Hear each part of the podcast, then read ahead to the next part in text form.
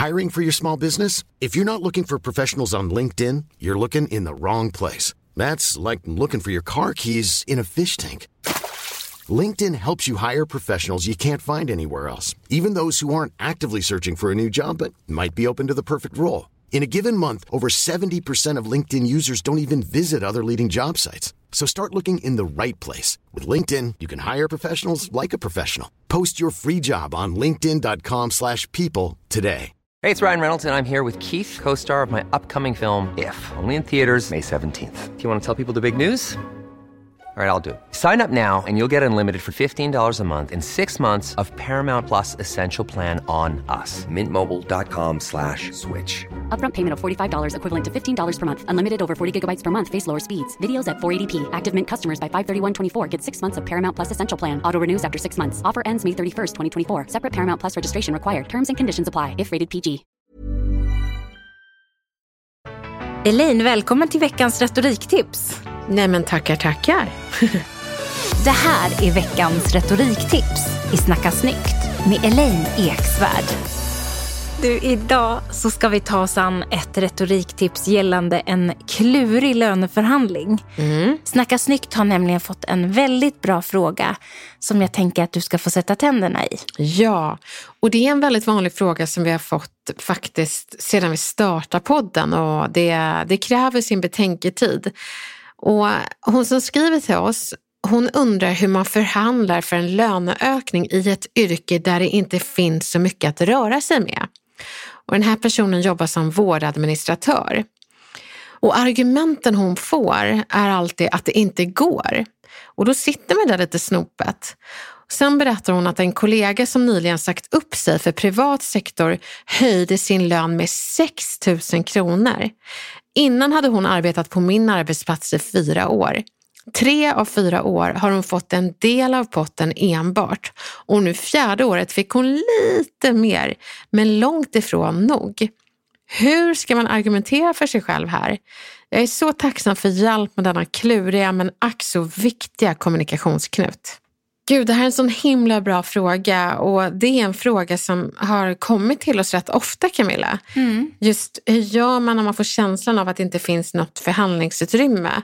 Och um, jag skulle också vilja berätta det att vi svenskar är otroligt rädda både för att pruta men också för att förhandla. Att det, det känns som en väldigt så här jantebefriad situation där man ska sätta sitt eget värde. Det är ju ganska läskigt. Vad känner du Camilla? Tycker du om att förhandla? Nej, det gör jag verkligen inte. Eh, varken Nej. att pruta eller förhandla. Jag tycker att det är en rätt obekväm situation. Men du har ju också faktiskt lärt mig att sådana här samtal eh, måste få lov att kännas lite obekväma. Att det inte är något fel i det. Nej. Och att man ändå måste våga ta i dem. Exakt, det är så viktigt. Och det, det, många är så här, åh, det, nu, nu ska det kännas mysigt och härligt, men det är inte så. Alla konversationsutmaningar är inte så himla mysiga. Och förhandling tillhör nog de som är som att sitta i en fåtölj av tistlar. Det kommer sticka lite. Men lik förbannat så tycker jag att du ska lära dig att argumentera och förhandla för ditt värde.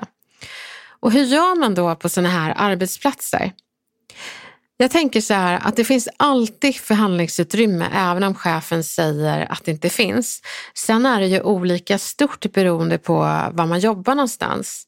Och för att kunna få förutsättningar för en okej och rättvis lön i sammanhanget så är det så viktigt att man gör det som så många säger att vi inte ska göra, nämligen prata pengar med, eh, med folk och särskilt med sina kollegor.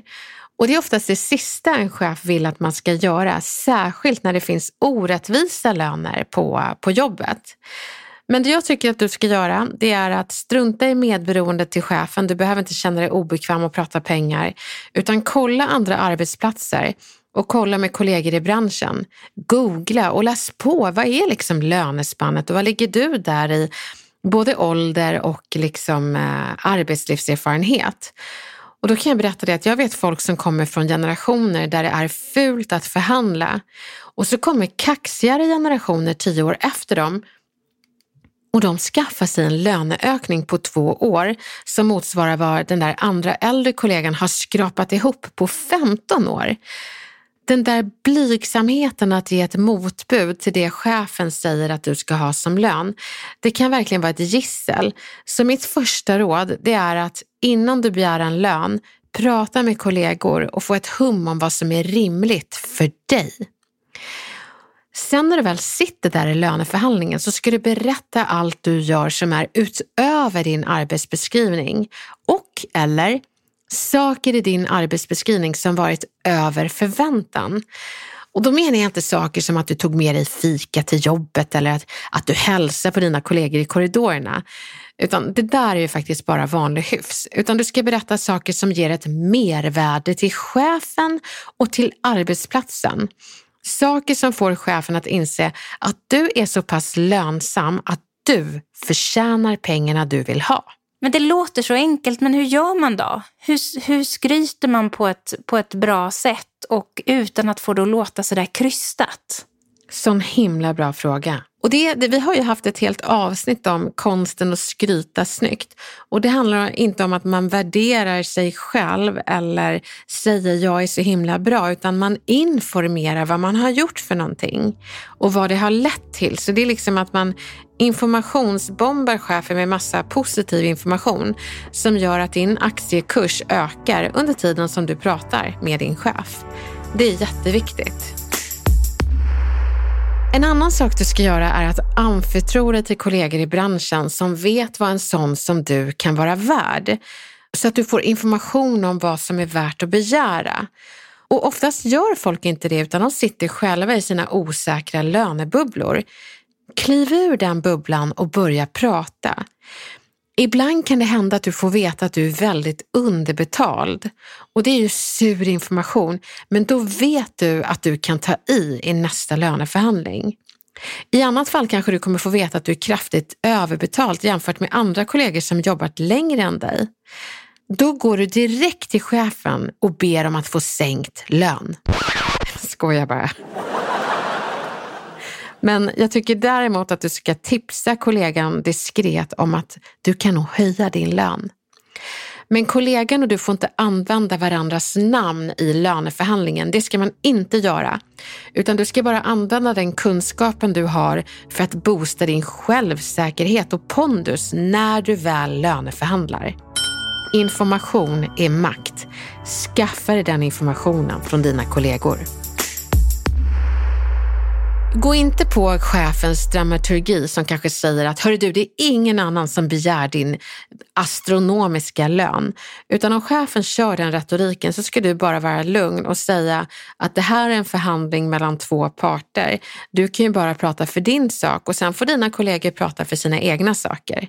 Håll dig cool. Och du som skickar din fråga, du verkar ha gjort din research och i alla fall pratat med en kollega. Då är frågan vilka argument ska du använda dig av för att liksom boosta din lön? Och då brukar jag säga det att man ska ha några olika argument. Du ska dels ha ett faktaargument, att du liksom statistiskt jämför din lön med andra löner i branschen.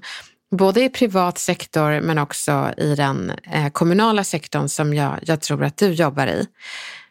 Och sen så är det viktigt med ett sorts känsloargument, det vill säga att du drar upp ett argument som, som talar till chefens hjärta. Vad är det chefens hjärta bultar för? Finns det någonting som du har gjort som får chefen att känna, ja men det har du rätt i, du är riktigt bra.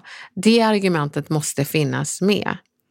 Men sen har vi också erfarenhetsargument, att man säger det att jag har jobbat si så här länge och jag har gjort så här många saker. Så att du radar upp ett CV där du informationsbombar på bra saker du har gjort. Men det är också viktigt att du visar förståelse. Att du säger det, jag förstår förvisso att ni har en tajt buffert som ni ska fördela lönerna på, det är jag fullt medveten om. Om du visar den medvetenheten så kommer chefen vara mer benägen att lyssna på vad du har att säga. Det blir liksom som en ja, karma-effekt direkt, att du visar förståelse och då kan chefen visa förståelse direkt. Men du avslutar inte med, jag förstår om inte du kan höja min lön, utan du får säga, jag förstår att det finns en begränsad buffert. Men jag vill ändå säga att jag tycker att jag är värd det här och så tar du ett av de starkaste argumenten av fakta, erfarenhet och känsloargument. Det som är starkast av de tre argumenten, det är det du ska avsluta med efter du har sagt det här med förståelsen. Och kom ihåg det att allting handlar inte om att argumentera för en högre peng i, i lönekassan, utan man kan ju också förhandla om till exempel semesterdagar. Man kan förhandla om eh, till exempel eh, friskvård. Fundera kring vad du kan förhandla kring i ditt läge. Är det friskvård? Är det lediga dagar? Är det fortbildning? Det finns fler valutor än pengar. Bejaka dem och förhandla snyggt.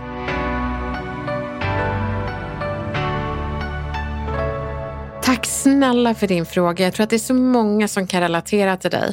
Och jag hoppas verkligen att du har gått från en känsla av hopplöshet till att vara full av hopp. Och inte bara det, full av retoriktips som du kan leverera i nästa löneförhandling. Och nu är det faktiskt så att i vår inkorg så kommer det väldigt goda nyheter när våra lyssnare, ni hör av er till oss och berättar hur en löneförhandling har gått bra tack vare argumentationsteknik och skryta snyggt-teknik. Eller hur Camilla? Men, ja, och man blir ju så glad ja, men man blir så glad att man storknar. Så min förhoppning är att du som skrev till oss också är en i raden av eh, goda nyheter. Berätta gärna hur det gick. Vi håller tummarna. Det gör vi verkligen. Tack snälla för din fråga och tack alla ni som lyssnade. Snacka snyggt är tillbaka med ett nytt retoriktips nästa vecka. Det ser vi fram emot. Vi hörs då.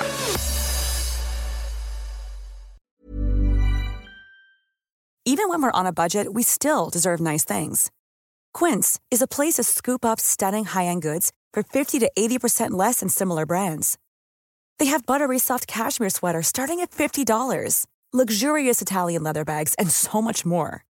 Plus, Quince only works with factories that use safe, ethical, and responsible manufacturing.